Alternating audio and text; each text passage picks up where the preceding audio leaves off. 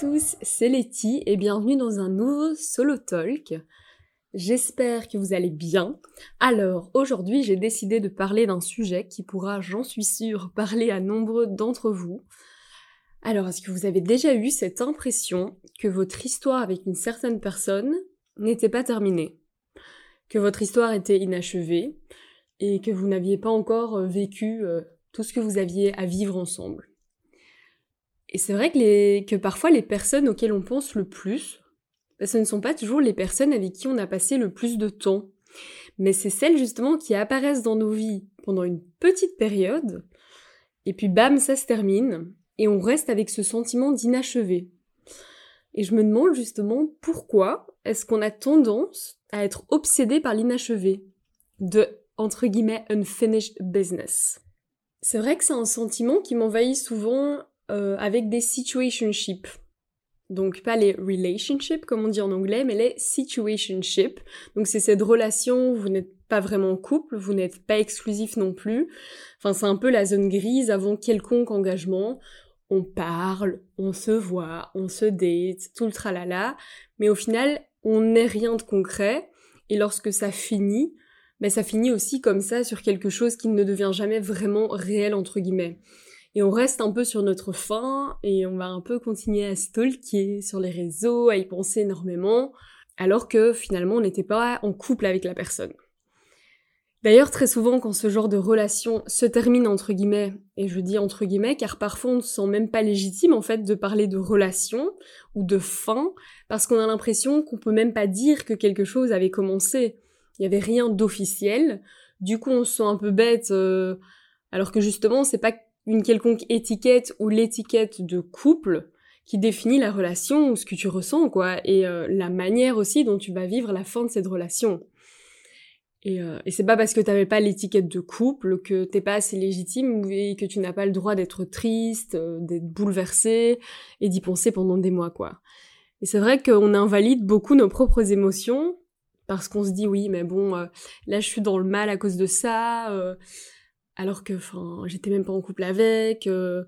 et en fait le fait d'invalider nos propres émotions comme ça c'est encore pire quoi. Et c'est vrai qu'on a même parfois honte hein, d'admettre qu'on n'est pas bien à cause d'une telle situation où quelqu'un va nous dire oh c'est bon vous êtes vu cinq fois euh, dose un peu ou euh, enfin je sais pas et moi je serais là ben oui et quoi? Et alors? Enfin c'est l'un n'empêche pas l'autre quoi tu vois. Après t'as plein de types de situationships hein. certaines peuvent durer le temps de quelques dates d'autres plusieurs mois enfin ça dépend mais euh, pas d'accord de dire euh, hein, vous n'êtes pas restés ensemble longtemps ou vous n'étiez même pas ensemble. Ça ne change rien au fait que chacun a des, émotions, des sentiments qui peuvent se développer malgré l'absence de statut. Et en plus, moi, perso, je vous l'ai déjà dit, j'ai jamais été en couple. Pourtant, euh, j'ai une chanson de Taylor Swift associée à chaque mec que j'ai fréquenté. D'ailleurs, dites-moi si vous voulez un petit épisode sur les chansons et justement les histoires y associer, ça peut être très marrant. Mais donc c'est vrai que parfois le et si, et si, et si est bien pire que le je n'aurais pas dû. En fait, l'éventualité, les possibilités, le potentiel parfois nous rend dingue en fait nous rend accro.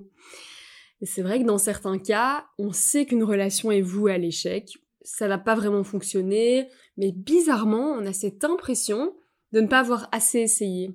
On reste avec cette sensation justement d'inachevé. On se dit qu'on est peut-être censé se revoir, peut-être que nos chemins sont destinés à se recroiser, et on a l'impression que cette relation avait plus de potentiel. Qu'importe euh, ce plus en fait que vous aviez à vivre, euh, peut-être qu'on était censé tomber amoureux l'un de l'autre, peut-être qu'on était censé juste avoir une nuit de folie, peut-être qu'on était censé passer le restant de nos jours ensemble. Mais justement, le problème, c'est qu'on ne le saura jamais. On imagine, en fait, on romantise toutes ces éventualités, et tout c'est et si. Et si j'avais fait ça, et si j'avais fait ci, est-ce que les choses auraient pu être différentes? Et c'est vrai qu'en réfléchissant à tout ça, je me suis dit, ben, je me suis demandé, c'est peut-être pour ça qu'on a tendance euh, à reprendre contact avec des anciens flirts qui n'ont rien donné ou qui n'ont pas abouti à grand chose. C'est peut-être ce sentiment d'inachevé qui fait ça, quoi on se dit peut-être qu'on n'a pas exploré la connexion de manière assez profonde, que c'est un peu trop en surface, et peut-être qu'il y a, une... Il y a du potentiel là-dedans. C'est vrai que émotionnellement parlant, on a besoin je pense, tous d'un clap de fin, de connaître les raisons pour lesquelles ça n'a pas fonctionné. C'est vrai que ce genre de choses, ben, ça aide à passer à autre chose, de savoir, ok, là ça n'a pas fonctionné, là sur ce point-là on n'est pas compatible. Mais comment est-ce qu'on peut passer à autre chose? Lorsqu'on a l'impression de ne pas avoir vécu ce qu'on avait à vivre, de ne peut-être pas avoir laissé la chance en fait à la relation de fonctionner. Et le pire, c'est que comment est-ce qu'on peut faire le deuil de l'inconnu, le deuil euh, du potentiel en fait? Parce que c'est clairement un potentiel qu'on s'accroche puisqu'on n'a pas exploré cette connexion jusqu'au bout. Mais forcément, c'est euh, ce fantasme, ces scénarios et ce potentiel éventuel dans nos têtes qui, euh, qui nous laisse et qui nous rend accro en fait. Hein. Par exemple, lorsqu'on fréquente quelqu'un et qu'on est dans cette période du flirt, c'est vrai qu'on est arrivé déjà à un stade, lorsqu'on se trouve dans cette zone grise hein, de la situationship, où dans notre tête, on a forcément commencé à idéaliser ou fantasmer sur un éventuel scénario, ou des éventuels scénarios possibles. Et le fait de ne pas pouvoir développer expérimenter ces scénarios parce que la relation se termine, peu importe les raisons, hein, c'est peut-être moi qui finalement, euh, oh je suis plus dans le mood, en fait ça va pas, et après je vais overthink, ah mais peut-être en fait euh, j'ai pas été assez loin, ou la personne qui décide d'arrêter, la personne en face de moi décide d'arrêter ce, cette situationship, et du coup j'ai pas eu la possibilité d'expérimenter ces scénarios, bah, forcément c'est dur de passer à autre chose parce que mon cerveau refuse de se détacher euh, de cette certaine situation car il n'y a pas eu de clap de fin officiel.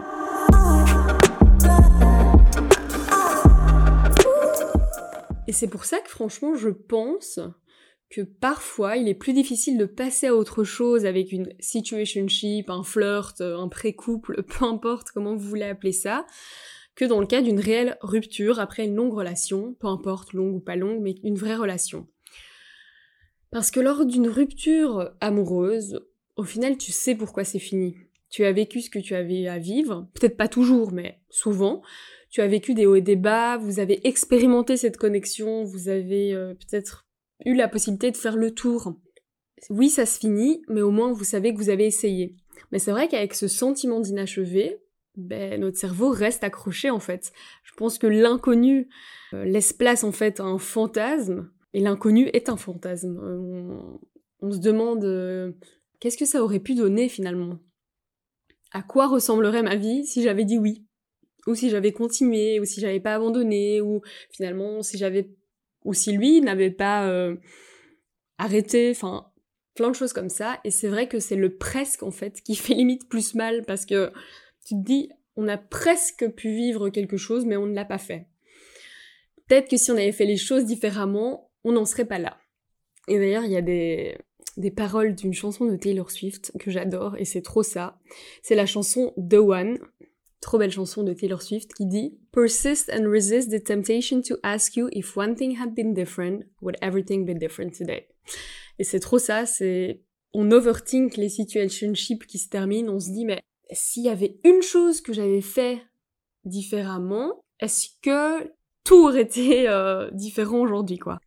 Et un autre point, en fait, auquel j'ai réfléchi aussi, c'est lorsque la période de flirt se termine, pas parce que on le voulait, mais parce que la personne en face de nous se retire de la situation, s'éloigne de nous, nous ghost ou nous slow fade. Le slow fade, enfin le slow fading, c'est un peu comme le ghosting mais en plus lent. Genre la personne va pas te ghoster du jour au lendemain, mais va répondre de moins en moins, moins fréquemment, et se retire petit à petit. C'est encore pire limite parce que tu sens que ça se termine, mais euh, il te laisse encore des petits, euh, des breadcrumbs comme on dit, des petits morceaux de pain et tu viens picorer ce qui reste, mais en fait euh, tu sens que c'est la fin quoi. J'ai l'impression que dans ces situations-là, on reste accroché et on est un peu accro parce que c'est une question d'ego. En fait, c'est l'ego qui a eu mal.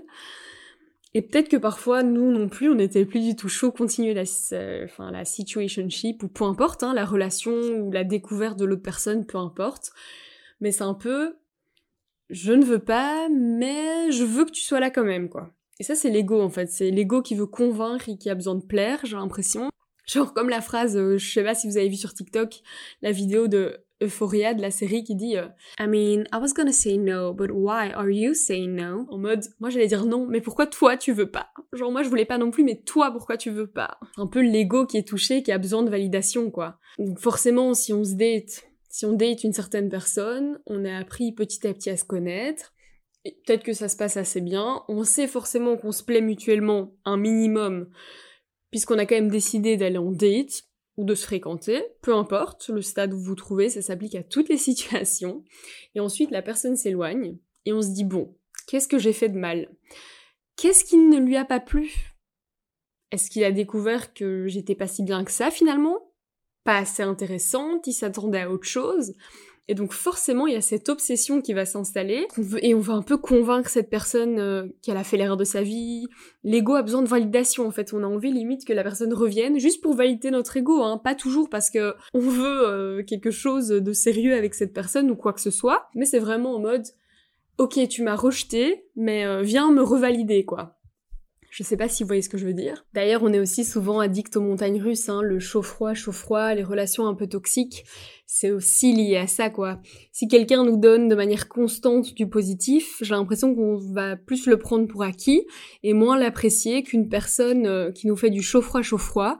On a tellement l'habitude, en fait, d'avoir du, mais pas toujours de l'attention. Du coup, dès qu'on va avoir du positif, on sera là waouh, waouh, waouh, alors que non, en fait, c'est juste ces montagnes russes qui rendent un peu addict. Je pense qu'on a tout le temps besoin de validation, quoi. En mode, ah, il veut plus, ah non, c'est bon, il est de nouveau là. Et ça, il y a rien de pire, quoi, mais bon.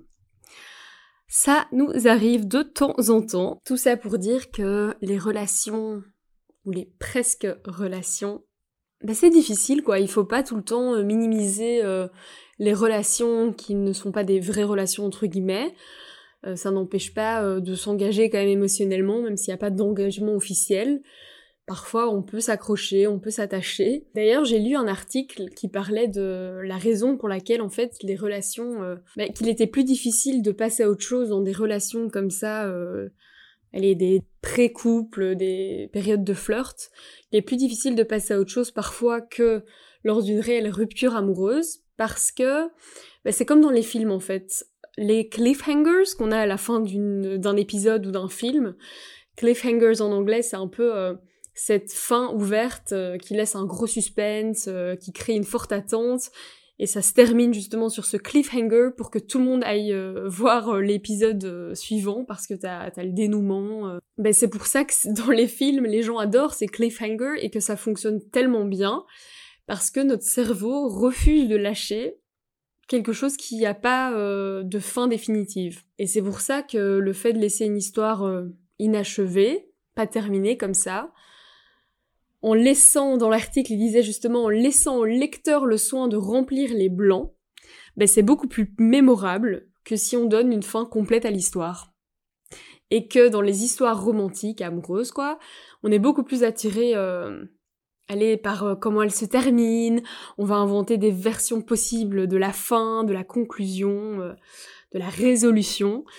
Et c'est pour ça qu'il est beaucoup plus difficile de tourner la page. Peut-être pas beaucoup plus difficile, mais qu'il est difficile de tourner la page sur quelque chose qui en réalité n'est pas encore terminé. Donc euh, voilà.